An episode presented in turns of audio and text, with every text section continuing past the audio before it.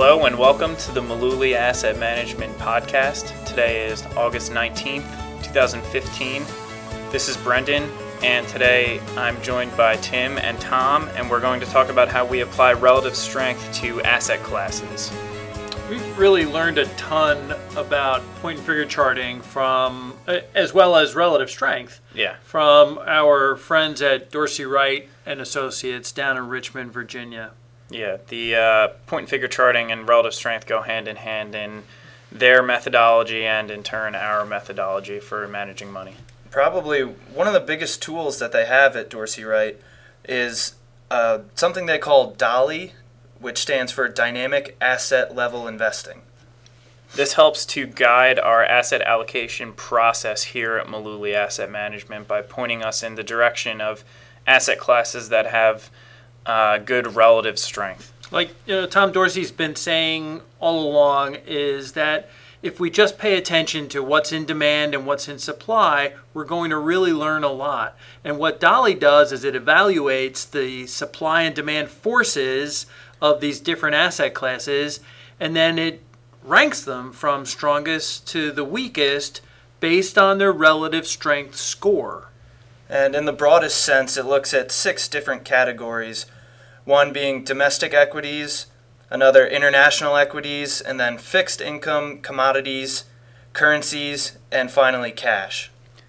So the the broadest measure of relative strength that is used and the longest term is just looking at relative strength buy signals, uh, and DALI measures them as both a total number and a percentage of the total number. So, for example, domestic equities currently have 344 of the possible 1,077 relative strength buy signals, and that averages out to 31.9%. So, what we're saying is when you measure all the relative strength charts against each other on a daily basis, right now, domestic equities, that's US stocks, currently have about 32% of all the buy signals out there. They're sitting in US stocks.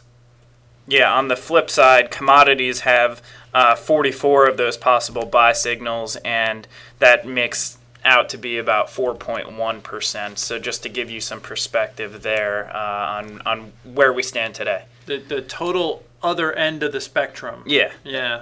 And as, as you guys could guess, we tend to focus more intensely on the asset classes with the higher numbers or percentages of those relative strength buy signals. So I think pre 2008, most people in the market would probably measure U.S. equities or domestic equities against international markets, against bonds, you know, fixed income, commodities, and currencies. But I don't think a lot of people really considered cash to be an asset class. But I, th- I think everybody found out in 2008 that cash really can be an asset class. Sure. And uh, that's where the cash percentile rank feature of DALI comes into play. So, this is going to consider where cash ranks within all, all of these asset classes, so the other five asset classes. Uh, if cash is ranking higher than a large percentage of a certain asset class, uh, that's that's probably not a good sign. That means that you would be better off invested in the money market as opposed to anything that falls below it in the rankings. it's probably something you would want to avoid. Yeah. Right. That, and that's a, a, a pretty big deal. You want to talk a little bit about the, uh, the, the another feature that they've got called the cash bogey check? Yeah, this kind of goes hand in hand with the cash percentile rank. It measures it more on a shorter term basis, though. Uh, the, the cash bogey check just takes a relative strength chart of the asset class uh, against cash. When it's in X's, it passes the cash bogey check, and when it's in O's, it fails the cash bogey check. Now, uh, this isn't taking signals into account, which we know when it comes to relative strength charts are the longer term measure of strength. But these column changes can often foreshadow changes in uh, the tally ranks and the and the percentile ranks that, that we look at in DALI. It's often a it's a pretty good precursor to those longer term buy or sell signals on a relative strength chart as well because I mean, you can't get a buy signal if it's not in a column of X's. That's right. You know what? Uh, one of the things that we've learned is that the short term, not always, but but sometimes the short term turns into the long term. So this cash bogey check is basically when your relative strength check, uh, chart, if it had been in X's and now it's falling back in O's, it's a pretty good indicator that the short term strength is weakening.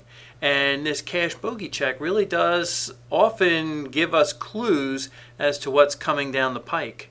Uh, so overall, DALI helps us to consider relative strength uh, across asset classes, but it also gives us that tool to to measure the absolute strength with this cash percentile rank and the cash bogey check. Because if an asset class has good relative strength compared to another one, but cash is stronger than say 70% of the asset class, we're either going to have to be pretty specific with our with our exposure there, or we may just want to avoid it altogether. And this is really how we uh, how we allocate two different asset classes. We consider these absolute and relative trends that are ongoing. Right.